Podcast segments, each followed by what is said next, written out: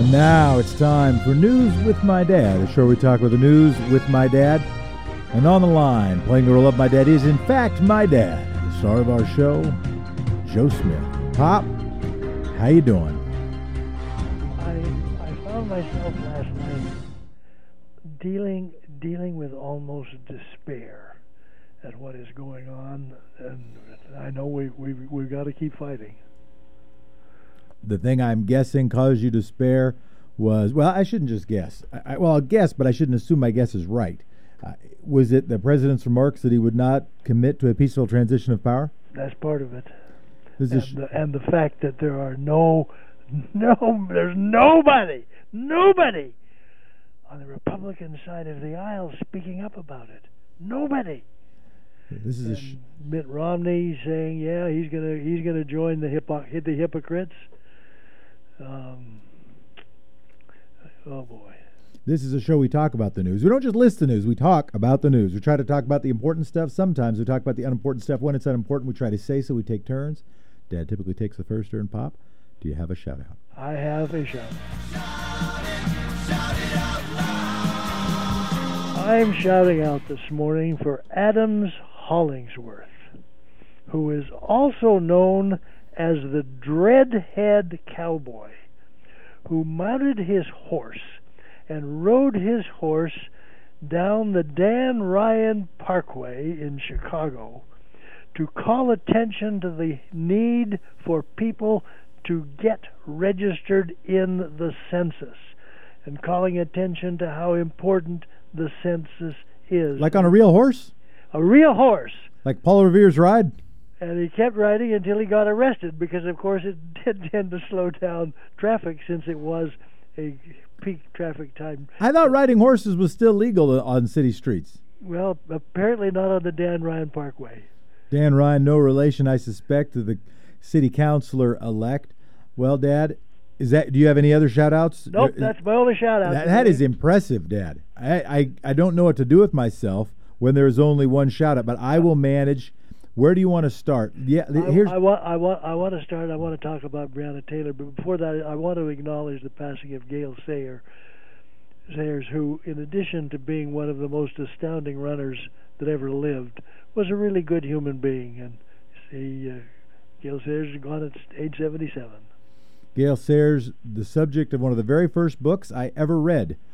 Mom Oh, would, really? yeah, Mom would take me to the library, and I'd have to go pick a book. And the books that I picked almost always, because I didn't have the attention span for some long book, and I wasn't that good to read. You know, when I was a real little kid, you know, I wasn't ready to read a bunch of stuff, so I would get these sports books, and I really liked them. And one of my very first ones was Gale Sayers, and what I do remember uh, was uh, he was a, uh, played for played for Kansas, went to U- University of Kansas, of course, played for the Chicago Bulls. Uh, his his friendship with Brian Piccolo was the subject of Br- the the made for TV movie Brian's Song. Uh, and Gale Sayers, one of the greatest runners of all running backs of all time, would have been had an even more impressive career had he not uh, suffered from injuries uh, in his from knee injuries, as I recall. Anyway, yeah, Gale Sayers, NFL legend. Hopefully, he avoided concussions. But Pop, yeah, we got to talk about Breonna Taylor. Grand jury charged one of the three officers involved in Breonna Taylor's death with three counts of wanton endangerment. The charges were for firing recklessly and endangering neighbors in surrounding apartments. No officers were charged directly with her death. An officer charged was released from jail on Wednesday after posting a bond of $15,000, which is not a big bond as bonds go. The Attorney General spoke at a press briefing, addressed why there will be no further charges in Breonna Taylor's case. Here's an excerpt from the Kentucky Attorney General's talk. Criminal homicide encompasses the taking of a life by another. While there are six possible homicide charges under Kentucky law, these charges are not applicable to the facts before us because our investigation showed and the grand jury agreed that Mattingly and Cosgrove were justified in their return of deadly fire. This justification bars us from pursuing criminal charges in Miss Breonna Taylor's death. The truth is now before us. The facts have been examined, and a grand jury comprised of our peers and fellow citizens has made a decision.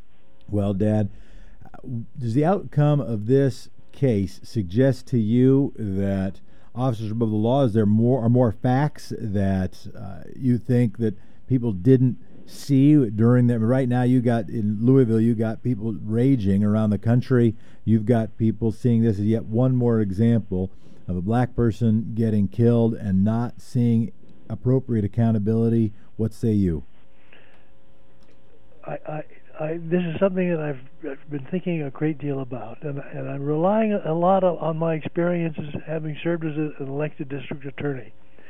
And I, and I have to say, and I know there's some people who are going to be horrified when they hear me say this, but oh, I have no. to say, I, I I believe that the attorney general is right that the officers were not guilty of a crime, but that doesn't mean that there is not a crime that has been committed, and the crime, which is not not something that is punishable by putting anybody in jail, but is something that is absolutely demands to be recognized and addressed and changed is the system. And let me explain.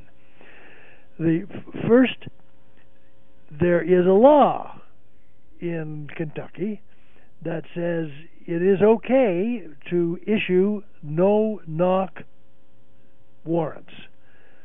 Why is that? Well, the the history for that they're all over the country, and and courts have upheld those.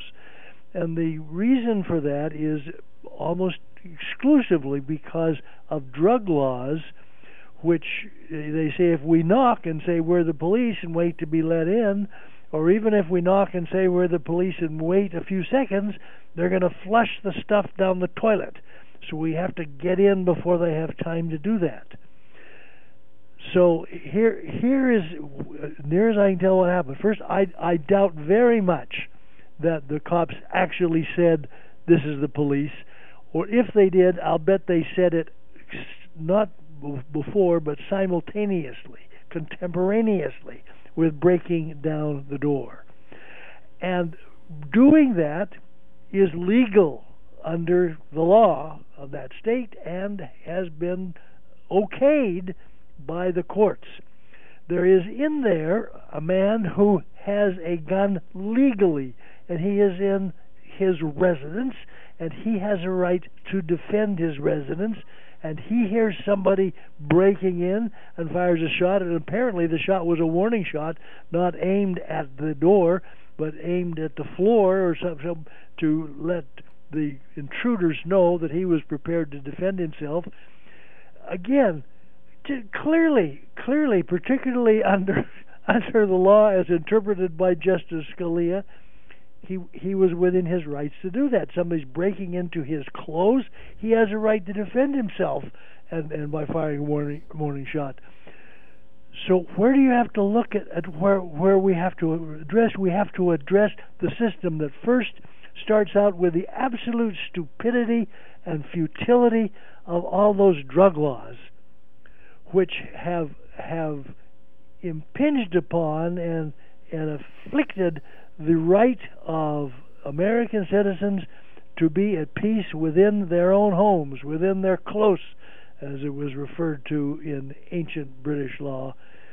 The uh, the diminution of the rights against unlawful searches and seizures, unreasonable searches and seizures, that has happened because of the drug laws the the no knock laws that say that's okay, and the the system, and and the system that allowed that warrant to be issued, which it turns out was completely based on bogus allegations of fact, and and so the the officers were they they had a warrant. They were told to exercise the warrant. They were told to break in without without getting permission to break in, all of which was legal under the law. And as they broke in, somebody fired a gun that they had every legitimate reason to believe meant that there was somebody in there was a gun that was prepared to kill them, and so they have the right to shoot back. We have to address the system because the system is just so stupid. Well, I appreciate that take, Pop. Uh, let's move on to coronavirus. Johnson and Johnson has begun a large phase three trial of the coronavirus or a corona, coronavirus vaccine. Yeah, and it's a one shot.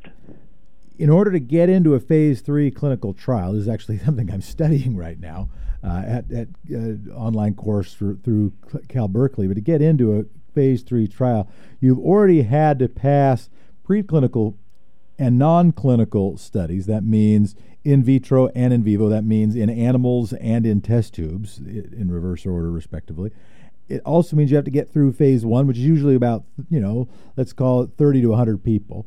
Uh, and you've got to, during that, usually healthy subjects, you've got to, during that phase, show that it is safe.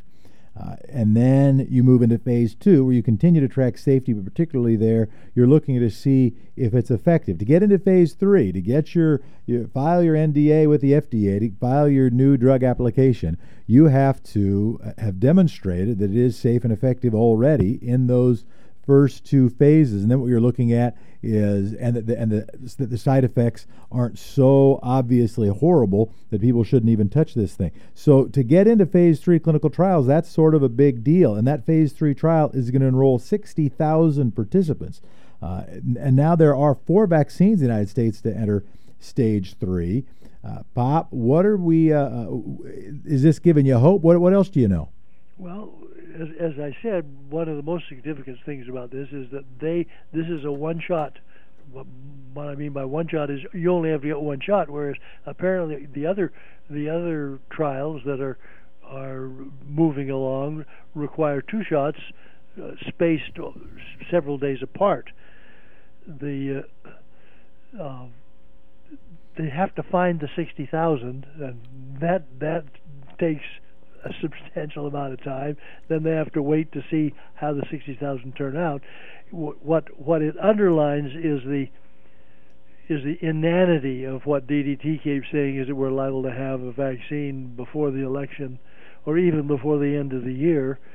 There, there just is no way, assuming assuming that it turns out well and and that it gets the the 60% success that apparently is the threshold that most experts think is necessary for one to really be efficacious, you're you're still looking at having to get it out to the country, and it ain't, ain't, ain't going to happen before next spring. I don't. Yeah, I don't know the time. I'm fascinated by the timeline. This is record time, and I am. I am so appreciative of the people who've been investing time and energy to try to work on a vaccine. It is typically it takes a year to four years to get just through phase three. Now, even if they're going to do, uh, and they're going to go faster, and it sounds like they're going to go faster than a year. One thing they've been doing, of course, is also getting their delivery mechanisms ready. So as soon as they get uh, and manufacturing mechanisms ready, so as soon as they get approval, it'll be ready to fill those capsules, to get into those syringes, to get into those bottles, and move out quickly. Uh, so yeah, and and I'll say, I am, uh, I am not I, I don't want to treat the election as an important timeline for the vaccine, right? To me, though, they should be independent questions, right? Because a president isn't going to invent a vaccine. A president can get in the way of communicating with people in the country that the that there is an important virus that they should do they should follow the CDC guidelines, that they should do social distancing, that they should, wash their hands, that they should wear masks, that they should be outdoors more than indoors those basic reminders, that stuff really matters. And having a president who believes in science, who believes in the importance of human beings' lives, that really matters. But when we're talking about the science, I you know I want a little bit of separation of church and state there. I want to make sure that we say, okay, we want a vaccine as fast as we can get it, and not even you know it's election day. It's not even an important thing, but I recognize it's an important thing, but not relative to the vaccine. But of course, I know that I'm being naive your your brother asked me last night is asked me if a vaccine is is produced, will I take it? And my answer was if it is offered in the next 45 days, I would absolutely not because I would have no trust in it. If, however, it is offered as early as next spring and all the scientists say, yeah, it looks like it's good, then definitely, yes, I would but I am not about to take a vaccine that I think has been rushed to market because of somebody wanting to stay in the White House. So you you are a partisan participant in a clinical, clinical trial. You are a partisan vaccine taker. All right, Bob. I think I'm agnostic on the question, at least in public. If I, if somebody had said to me two weeks ago, "Hey, hey Jeff, I got I got extra doses of that Russian vaccine. You want to give it a crack?" I would have said no. I said no, man. take that take that on down the road, bro. I don't need I don't need your Putin vaccine. Let's do something else other than that. Uh, well, Bob. Well, it, while we're talking about COVID, go ahead. Winter is coming, and there's some real fear that winter may bring some real spikes. The around the world uh, lots of places where it's getting worse. Poland getting worse. Iran getting worse. Boris Johnson shutting down Great Britain because it's getting worse. The where where it, some of the best work that's being done, interestingly, is in Africa. Africa has uh, African countries have done a remarkable job in in shutting down, partly probably because of their experience with Ebola and it gives them a head start in in uh, both in knowing what needs to be done and also in the populace realizing, yeah, we really have to do something about this. Dogs in, in Helsinki, in Finland, dogs are being used at the airport to sniff people. What what people come in, they they have to run a wipe across their neck and put it in a container, and the dog sniffs it and they say that they're just about a 100% accurate in finding the virus by the dogs. They they go ahead with a further test to make sure the dogs are right, but uh, but that's a, very very intriguing development. Israel is going into a lockdown. Uh, the and of course we all know that we passed the 200,000, probably today passed the 201,000 dollar dollar number of deaths from the virus. All the time of which DDT is saying what a wonderful job we're doing with 5% of the world's population and a quarter of the world's deaths. We're, we're a long way from out of the woods. We got a text in from Aileen. Hello, Aileen. Hi. I'm very upset that Biden is running no campaign. Why aren't Democrats having a huge press conference right now regarding Trump openly stating he will not leave office? Uh, if the Democrat, oh, she has a bunch of stuff. Aileen has a bunch of stuff. I thought it would be one thing. It's three things. The Democrats right now boycott Congress because the Republicans still install a new Supreme Court justice. Uh, let's take that last one first. Uh, I don't think. I don't think. Well, when I was looking at the list of things that could be done, I did not see uh, I did not see a boycott as one of those. I did see that they can. Uh, I did say that they can gum up the works through uh, because the chamber largely runs on unanimous consent. They could object to everything else McConnell wants to do, uh, forcing anybody who's up for reelection to spend additional time casting those procedural votes, meaning they have to get back to Washington D.C. and not, you know, Lindsey Graham can't be in South Carolina campaigning. Uh, the the Democrats have typically gone along with unanimous consent agreements. Uh, of course, if you stop any degree of congeniality, there's you know uh, uh, there will be a tat for that tit uh, for sure. But the uh, but recognize this might be in, in, so many Americans' minds that this could be worth it. you could also seek to enforce Senate rules that bar committees from meeting past the first two hours of a day, and you could object to all kinds of routine business, from naming of post offices to declarations of holidays to whatever else. That could also slow things down. Somebody else proposed uh, the uh, moving forward on articles of impeachment against Bill Barr. That would compel the U.S. Senate to hold a trial, and it has not very many days left on the calendar to confirm a replacement for Ginsburg. So those are the things that I have. Uh, those are the things I have read and I have seen. Not a. I have not seen that just a boycott. That just pulling out the cots because there were procedural rule changes on uh, for judicial appointments, changing what the filibuster could do, for instance. But Dad, what am I missing? What's your thought on that question? Well, the, the thing that I would want a, an expert to tell me is back in the olden days, a filibuster was really a filibuster. What it meant was that a minority could keep the Senate from voting by simply keeping the Senate in session and talking. And the way it worked was a, a, a uh, member would get the floor and would talk until he or she, except it was always a he, because I don't think Margaret Chase Smith ever participated in a filibuster, and she was the only woman in the Senate. That would talk until he ran out of gas, and then he would yield to another like-minded senator who would proceed to talk, who would then yield to another, and they would just keep it going 24/7. And and what I don't understand, and we really need an expert to tell us, is doesn't that still exist? In other words, if they were willing to bring in the cots, and that's what they would do, they bring in the cots, and they would, and, and the senators would just sleep in uh, in the uh, cloakrooms off the floor. And uh, one one really funny story was Wayne Morse when, when they were fighting a uh, one of the filibusters on civil rights legislation and he, he woke up and found that senators were tying his shoes together, his shoelaces together, because they couldn't get over his ability to go to sleep. But anyway, why they couldn't do that? And we need to get somebody from Wyden's office or Merkley's office or somewhere to tell us why they couldn't still do that. The other here is why aren't Democrats having huge press conference right now regarding Trump openly stating he will not leave office? It's a good question. The uh, what are the best moves right now? And and this is this I'm going to decry something as well, because often what I will say there's one talking point that I'm kind of sick of, and this is a little bit adjacent to that, but it's not the same thing. I do want to give this its just due, and that is, oh, why aren't Democrats speaking out about blank? And my response, listen, it's not like what do you want them to say? Where do you want them to say it? It is mostly what you're witnessing, if what you think is silence, is the lack of a propaganda machine, the scale of the right wing radio network, and the scale of Fox News. And don't give me SNBC, MSNBC. is not an equivalency.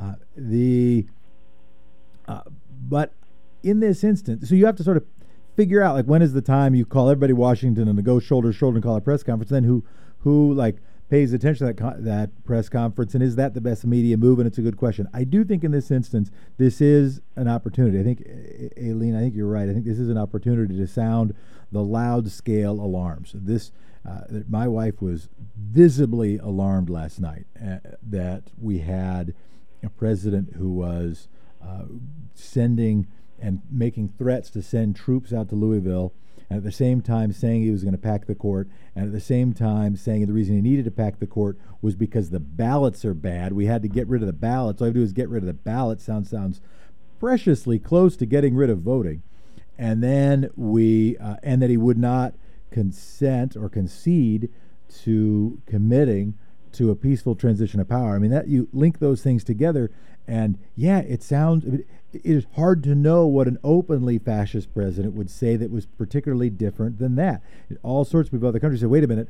By the way, I, I lived in Venezuela. I've lived in this, you know, in other countries, and our president don't think it's you're immune to it. it. That's what our president sounded like too. So it does make me really nervous. My uh, it does make really nervous. I do th- think this is a place where the big alarms merit going off. Dad, what do you think?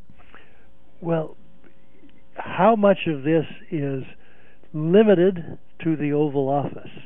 And how much of it is actually permeating the Republican establishment is the scary thing because the the fact of their their the crowing that is going on because the consent decree that was entered into years ago limiting the uh, ability of goons sometimes in uniform to intimidate people at the polls has expired, and there is apparently a real move to get a whole lot of Republican folks to go to the polls with the really unstated but clear purpose of intimidating people from voting, keeping people from voting. One of the things to watch is if any state legislature presently in session or called itself into session in a state that is historically recently red but moving to purple and possibly capable of turning blue in six weeks on, in the presidential election, changing the state law on who chooses the electors. Because they could do that. The, the Constitution gives the state the power to decide how electors are chosen, and they could decide that the electors are not going to be chosen by vote of the people, it's going to be chosen by vote of the legislature, and a Republican dominated legislature could therefore say, We are going to elect the electors, and guess what? We're going to elect electors who vote for Donald Trump regardless of what the vote turns out to be in the on the 3rd of November. That's the thing. That's something to really keep our eye on. I, I got to bring this up, or rather, I've got to say more about what you said the consent decree. This will be, for 40 years, and I'm getting this from Business Insider, uh, for nearly 40 years, the Republican National Committee was barred from engaging in voter intimidation tactics, aka ballot security measures like paying law enforcement officers to show up at polling places and try to scare voters of color, for instance, or anybody who might have a warrant, or anybody who might have a friend that might have a warrant, or anybody who's just made nervous by having a police officer around. But in 2018, that 40 year bar got that federal, federal judge lifted that 40 year bar, ending that 1982 consent decree. So now they can, in fact, play, pay uh, off duty police officers to show up and, uh, and, and, I think in uniform to uh, intimidate voters under the auspices of voter security. Uh, but to be clear, it is not security that is the primary impact of that conduct, which is why there was the lawsuit that led to that consent decree. And let's do talk about other election news, including following up, because we've got to use our outside voices on occasion also. One of my great frustrations about so much of nonprofit uh, radio is this idea that even if people are being put in work camps, we have to keep our same voice. People in put in work camps today, and therefore there were those who said it was a problem, and other people said it was a good thing to have people in work camps. At some point, we've got to be willing to use our outside voices. And it is not okay for a president not to concede and consent to a transition of power that is peaceful. That is the key thing of having a democracy. Here's the clip when asked the question during the White House news briefing. Here's the current president of the United States. Well, we're going to have to see what happens. You know that I've been complaining very strongly about the ballots, and the ballots are a disaster. I understand that, but people are rioting. Do you uh, commit to making no, sure that there's a no, peaceful wanna, transfer of power? We want to have get rid of the ballots, and you'll have a very trans. We'll have a very peaceful. There won't be a transfer, frankly. There'll be a continuation. Get rid of the ballots, and there'll be a continuation of power. Yeah, that's how it works. That's true. If there are no ballots then whoever happens to be wielding the military gets to stay wielding the military. That's actually why you have ballots, to make sure you still want that to happen. Election news. Chris Wray, boss of the FBI, says Russia is at it again, and there's clearly going after Biden. The John Carr, former uh, administrator for the Catholic Bishop Bishop Conference, has come out saying you got to vote for Biden which is interesting when because a Catholic priest, also endorsed by a Catholic bishop, has said that anybody who votes for Biden is going to hell. John Brennan has named names and is willing to say we've got to do something about Trump. Dan Coats is not willing to use his name, but came out with a statement that, if you look at it carefully, is clearly saying we've got to do it another direction. Scientific American after 175 years of never endorsing a candidate, has felt so strongly that they have endorsed Biden. The uh, Pendleton Supreme Court has ruled that they can continue to count ballots all the way till the Friday after election, and that drop boxes. Which Supreme Court ruled this? Pennsylvania. Oh, I thought you said Pendleton. My bad. Go on. No, no, Pennsylvania. Pendleton would be interesting.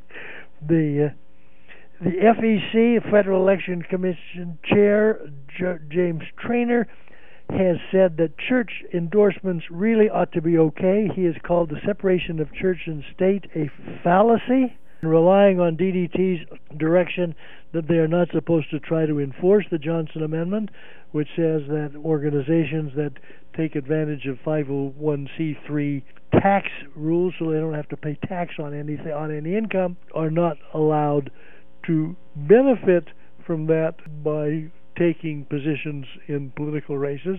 Just a whole lot going on in that. And state and, and should we should we go on to state and local and start Well, out with elections? what, I, what I'm trying to get us to do, and uh, what I want to try to get us to do, is think about where we can add value, where there's analysis and/or context, historical or current, that we can offer. And so, when there's a piece of election news, what's the piece of election news that actually is worth us talking about? Any of those that you think is worth talking about, Pop? Yes, I think that we it is worth talking about. really, really worth talking about is what is happening in our mayor's race, and the the Ted has hired now his third campaign director, and do you? I, I ho- I'm hoping you might know something more about Dan O'Halloran than I do, in which all I know is is that his last two political gigs have been running the campaign of a New York congressional candidate and working for the Cory Booker presidential campaign, which does not strike me as giving you a whole lot of of Oregon, let alone Portland roots. Do you, do you know anything more about him, or is he Not just in terms is he just a carpetbagger that's been imported? Well, I, I'm not gonna. I don't need to. I don't need to criticize the guy. I do what I know about him. I don't know if he has any Oregon roots. What I know is that he is a campaign professional that has been brought here to work on the mayor's race, and he is not his the mayor's uh, first campaign manager. Uh, and it's not, you know, it's not the craziest thing. Bill Bradbury ran for the U.S. Senate. He had a campaign manager not from out here. There's not part of the challenge. This is actually, yeah, it is worth talking about because one of the things that happens uh, one of the big challenges of campaign of the campaign political economy is that campaigns are short term. Now I know I didn't just say anything; they might be longer term they are in other countries, but they're short term and relative to jobs. So it can actually be a pretty highly paid gig if you're running a bid campaign. But that only that you might only have that job for six months, and then you got to find something to do afterwards. So very often, what happens is the very best campaign workers realize, well, okay, I'll do campaigns, but they're you know doing seventy hour weeks and then figuring out what you're going to do for the other 12 to 18 months that's that's a tough lifestyle there's not many people who could do that for that long so typically the, the gifted campaign worker has to find something else to do and so very often what they do is if there are if they're a Republican campaign worker, they go and become a corporate lobbyist or work for some sort of uh, corporate firm. Some of that happens on the Democratic side too. In this city and in this state, that's particularly happened with, let's say, like uh, with electricity companies, energy companies, Pacific Northwest or Pacific uh, uh, uh, uh, PacifiCorp, Northwest Natural Gas. Uh, PGE have you know a bunch of former you know Goldschmidt and Wyden and uh, and and Hatfield staffers, etc.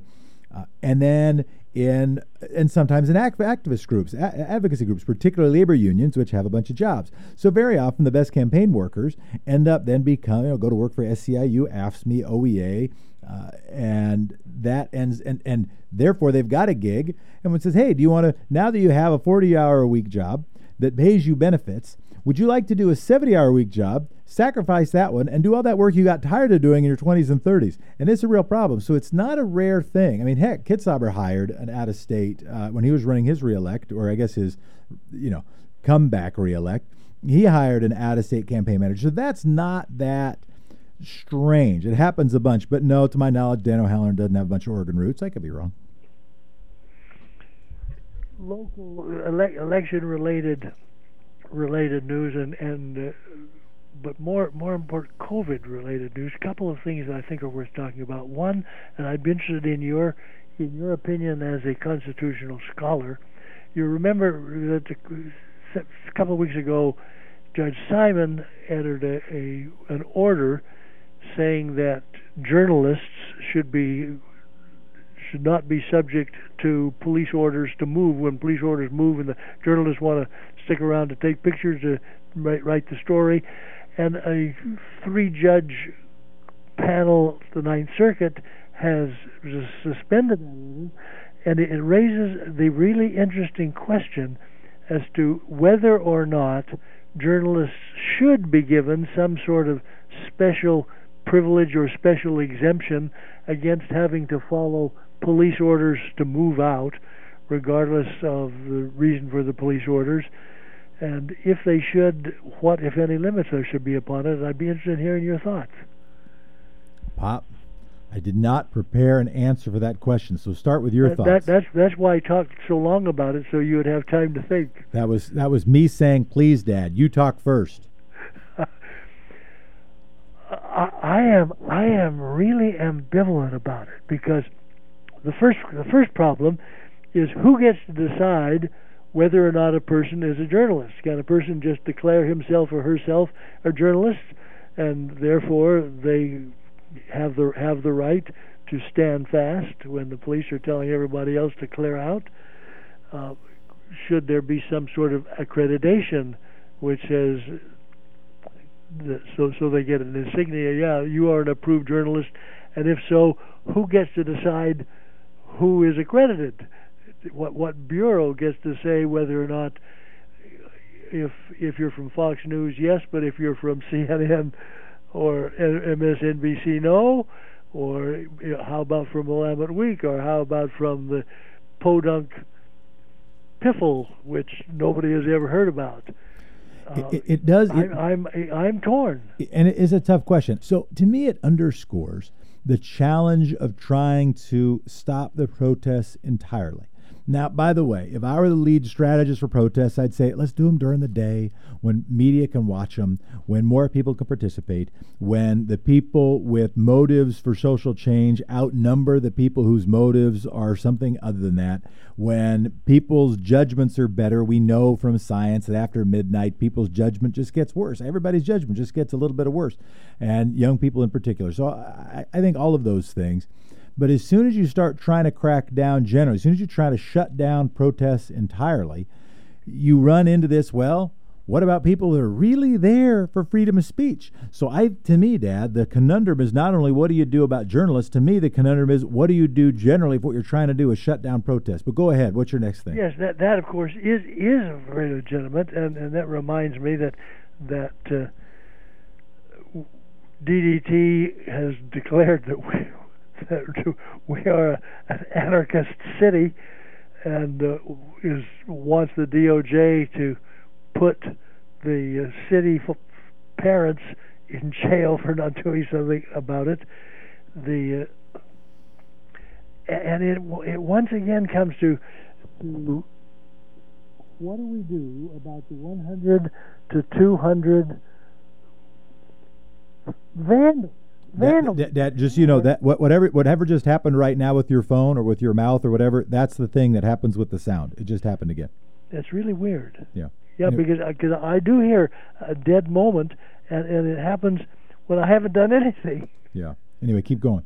Okay so so anyway the there's there's got to be a way to winnow out these vandals who think that uh, this is an excuse to break windows and an excuse to throw rocks and an excuse to throw bottles and an excuse to to trash property simply i think a lot of them because they get a joy out of doing that and they hate the establishment and they could care less they could care less about racial justice. That's not what that's not what those those white kids are doing somehow somehow we've got to be able to winnow those out. But but uh, but also it's very important that the public be informed about what's going on, and the public can't be informed on what's going on unless there are journalists on site able to continue to take pictures and take recordings and write notes about what's happening. Yeah, we got a text in. To, I think it was from Joe Pesci. Have you read the article in the Atlantic by Barton Gellman, "The Election That Could Break America"? Yes, uh, I read it last night. Yeah, so I've read it as well. I, I agree with the comment. Well, here's the, the texter go on, goes on to say, "I'm deeply concerned about the silence of Republicans about Trump's comments yesterday, as are we all. Uh, who will stop him?" So that for people who haven't read the Gellman piece, break it down quickly.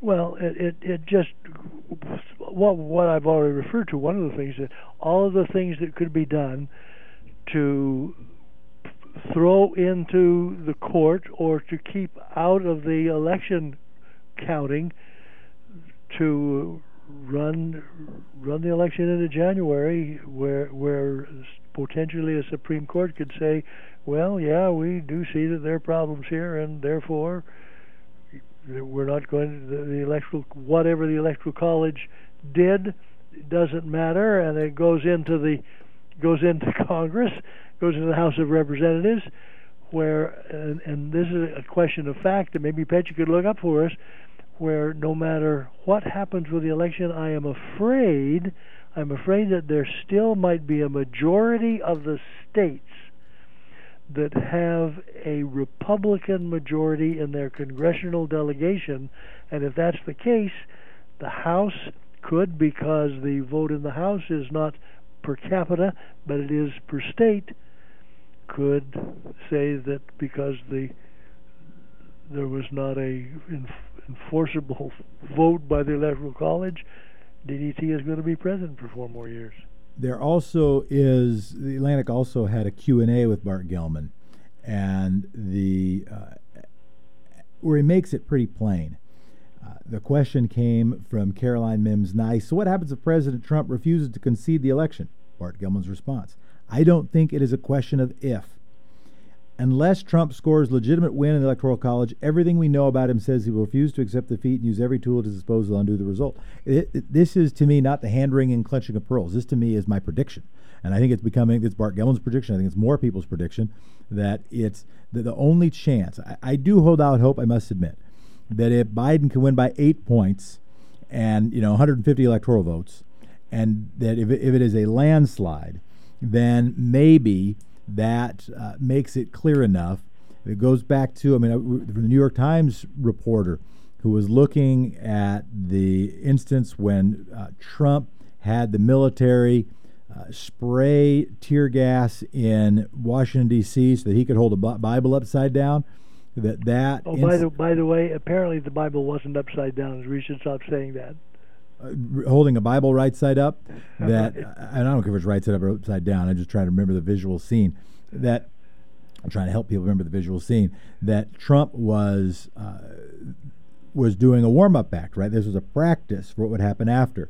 That much of what's happening now with quelling protesters, and in fact, if I want to, I'm going to set my tinfoil hat on top for the uh, Uh, for the trolls that are trying to worsen the protests, for the trolls who are infiltrating protests and getting them to do dumber stuff and to try to prioritize late night dumb activities rather than prioritize activities that will yield people, generate people who want to follow them.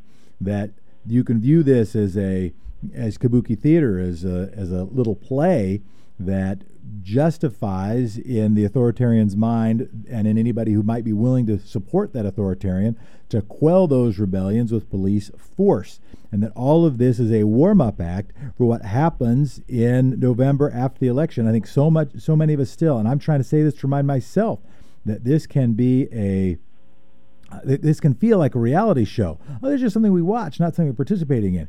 But as I said in 2016, what I said in 2017 is how do empires end and how do democracies end and how to author- how do authoritarian regimes rise? Uh, this feels like so close to the playbook. So yeah we read Barton Gellman's piece. What do we do about it? I'll, I'll pass along I'll pass along uh, what my wife said is we have to be ready for a general strike. Not advocating for that but uh, but I am saying the uh, that that that is uh, that ultimately we have to be prepared to do more than we ever thought we would if we want to protect democracy. The thing I said, and and Emily Gilliland was, and I wasn't trying to, I don't know, I wasn't trying to alarm anybody when I said it, but I said, imagine if you were in Germany in the early 1930s. Imagine if you're in Germany in the late 1920s. What do you wish you would have done? When you think about those Germans who were not members of the Nazi Party, and you say, well, what were they doing? Why, why didn't they stop this? What do you wish they would have done? Something. And that's what we, and whatever you think your answer to that question is, translate that 80 years, 90 years later. That's what we have to do now. We got another text. Hi, Jefferson. Police, etc., are so worried about official credentials identification uniforms to identify journalists during the protest. Why doesn't the same standard hold true for guys in trucks from Washington body armed with AR-15? With AR-15s. Love your show. Thanks. Oh, I okay. I got there. There are at least at least two hypotheses. At least two. One, Dad, do you want to take a crack at that? If uh, do you want to take, or do you want me to answer? Well, I, whenever this subject comes up, I am reminded of something that I heard from G. Homer Durham, who was the vice president of the University of Utah when I attended the University of Utah, and who insisted when he was elevated to the vice presidency that he should be allowed to teach one class every year, and I was privileged to take that class. And he told about his experience having been in Germany in the 30s when Hitler was on the rise. And and on more than one occasion, being in the home of educated middle class, upper middle class Germans, and asked about what did they think about this guy Hitler, and they said, "Oh, we don't involve ourselves in politics." Yeah, yeah. The uh, I will I will attempt to answer that question. Why doesn't the same standard hold true for guys in trucks from Washington body armor with AR-15s? Now there are a couple hypotheses. One is that, uh, and I don't believe they're mutually exclusive, that there is a white supremacist strain in the power apparatus in this country. We have to come to grips with that, and it goes. Yes. By the way, by the way, that's that's coming to Delta Park day after tomorrow. And that is, and that's something we just got to come to grips with. I mean, back in the, in the, it wasn't, and I'm not just talking about like Bull Connor. I'm not just talking about the Deep South. I'm talking about Portland, Oregon. I'm talking about in my lifetime. I'm talking about Burger Barn in the early 1980s, where police officers left dead possums on the porch of a black-owned business, not because they'd committed a crime or anything, just because I don't know, they and their buddies thought it'd be kind of funny. Yep. The uh, and, and when when a uh, a black man was killed by a police officer be, by a choke chokehold, and they made a big thing. Is said, okay, we can't choke them, then smoke them. The other hypothesis, and this is one that I think is equally as powerful, that in fact guns do matter. That guns do that. I mean, think about Ruby Ridge. Think about the times there have been shootouts. Think about if you show up at a protest with a bunch of guns just because someone's a police officer and they have a gun also doesn't mean they want to engage with somebody with a gun and actually risk a shootout. That I do think the guns matter. That I do think when we had, why am I forgetting their names? The guys, the, the folks in Oregon who occupied the, uh, um, oh, come on, Dad, it was famous and I'm now a big, big dum dum for not remembering their names. Uh, the people who occupied the federal building, uh, occupied the, uh, um, Oh, it was the big case, Dad. Come on, the the people from out of state who then uh, were trying to occupy public lands. Well, you're talking you're talking about wh- where there was an occupation. Yeah. Well, there, there have been various occupations. No, no, the one just recently, the one just like three years ago, two years ago. It was in all. It, we talked about it every darn day. Oh, oh, you're talking about you're talking about uh, the the Malheur. Thank you. Yes, yeah. yes, yes. What was what were those people's names? What there was? A, oh, oh, Bundy's. The Bundys. Thank you. So when the Bundys showed up with guns, I think that did deter. It was you know we, had we white supremacy in the police in the police department, it did deter. It's like, well, are we going to go out and you know clear these folks? Well, there might be a shootout. But here's the other. Here's the other that I think is uh, uh, the other hypothesis I have to answer that question. I think it's a brilliant question, uh, and that is that when we have, and this is where I think uh, where I think race one of the ways that racism takes hold. If you see someone, if a white person, if a white law enforcement officer sees a white male with a gun, that gives them a different impression than when they see some young protester with something in their hand that is less dangerous than a gun. And there is a respect that comes. There's like, oh, well, that person's sort of closer to my tribe. That is a white male with a gun. So it's not like, oh, I'm on the side of white supremacists. I want to kill black people. That's not, I'm not saying that's what's going through an officer's name, but they see that person. They say, oh, that person, they probably received gun training like I did. They have a gun like I do. They look a little bit like I look. There's somebody who is, you know, values some of the things I value. And they see somebody else who's, you know, maybe wearing a mask instead maybe holding a water bottle instead of a gun, maybe a can of soup, and look at that person. They do not relate to that person. They do not believe that person is on their side. They don't think of that person as gone through any of the same life experiences they go through, and they don't value the humanity in quite the same way. So I think all of those things, and if that person is a person of color, then add that to the story and maybe even put it as the first line. So I think there is all I think all of that is going on. That is my attempt to answer the question. We appreciate it. Here's another text. Got a lot this morning. We really appreciate it. Seems like progressives should be protecting polling places by guarding them with large numbers of open carry voting protectors, handing out refreshments to those waiting to vote, musicians to entertain, make a fun event for everybody waiting in swing districts, of course. My only quibble is in the swing districts, or my primary quibble. Quibble, yes, in swing districts, also in blue districts within swing states. Uh, that very often what really happens is in a state like heck, in a state that has, like any southern state certainly, but almost any state, uh, well, Michigan, let's use Michigan, that turnout in Detroit is a big matter for how the state goes, whether the state is a red, purple, or blue state. Not just what happens in the swing districts of Michigan, but what happens in Detroit in Michigan impacts okay, whether how it's a purple state. Pop, any other important story before we do a straw in the news? Straw yes, in the news, straw in the one, one. uh, Also, I'm going to warn you that I'm going to be interested in your opinion on this one. Thank you for the warning. opinion. I appreciate that as a nice favor. The, uh, uh, John DiLorenzo, Dilo, Oh, yeah. the uh, the great right-wing lawyer, has brought a case under ORS 401.92. 401.92 is the law that authorizes the governor to declare an emergency and to shut things down, and which, which of course she do, she's done. And he's brought a he's bringing a case on behalf of three retailers or entrepreneurs who, who provide services directly to the public, alleging that that shutdown is a taking under the Constitution that therefore they have to be compensated for. And if if the court winds up ruling yes on that one, Katie, bar the door This is dangerous. on how much money it's going to cost the state. This is dangerous. So, uh, people understand takings, right? Uh, and we talked about this briefly on the local. People understand takings, I think, at least basically. So, if, and it's a good thing, right? It's if they, if the government says, "I want to build this road," and in order to build this road, we're going to have to do it down this path. I'm going to blow out those three houses. They don't just don't blow out those three houses. They got to say we're going to pay you fair market value for those three houses.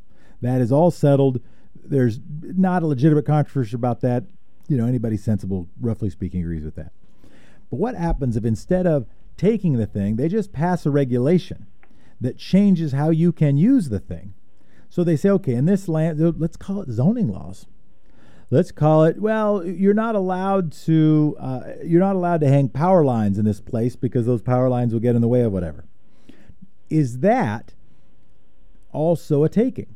Is that the same thing as knocking down your home? Now, the problem is if you take regulatory takings to their extreme, not even all the way to their extreme, it makes it very, very hard for governments to do much of anything. And my concern about this, DiLorenzo's smart, by the way. He used to be chief counsel for the Oregon Republican Party, and he's a smart dude, and he loves suing the government, particularly particularly blue-led governments. It's like its favorite thing. And he, and I think what he sees is the coming Supreme Court. I think what he sees is not just this case, but is a chance to try to advance the doctrine of regulatory takings. So it's not just a physical taking, but if you do something that impacts somebody's property rights, and this gets back to the fundamental argument in this country since prior to the Civil War. This does get back to John C. Calhoun. It does get back to the ideas what has primacy? Ownership of property that comes from the king or the will of the people? Which thing governs? Is it property or humanity? That's the fight. It's been the fight since the Magna Carta. And now I think he is waging that fight. And if he wins, it doesn't just mean huge costs for, you know, it's like, and, and by the way, this impacts my desire ever to go to Wilsonville Fun Center, which is one of the plaintiffs in the case. Uh, the other is some a couple of businesses I probably wouldn't. One I think a beauty parlor I probably never would go to anyhow. But the but the Wilsonville Fun Center always looked pretty fun. Now I know what they're trying to do is fundamentally transform the relationship between uh, relationship between people and their government in a direction that would make it harder for us to do things that support the general welfare and public health. So, Dad, yeah, I'm glad you brought it up. It worries me. Okay, is it time for a straw? I think it is. Like a straw in the wind. I have two straws. First, in Israel, in Israel, Israel is is putting in Tel Aviv, putting down a half a kilometer of road that charges buses that that will recharge electric buses so the bus can just drive down that stretch of road and get recharged so it can continue to go on. And if that works, they're going to put in lots of them. And the other one, for all of you folks out there who are games people, Microsoft has bought Zen, Max, Zenny, Max Media, and Bethesda for seven plus billion dollars. So Microsoft is getting big into the game business. The game business is big business. Well, Dad, we did it one more time. We did it indeed. We'll be back on Monday. Love you, lad. Love you too.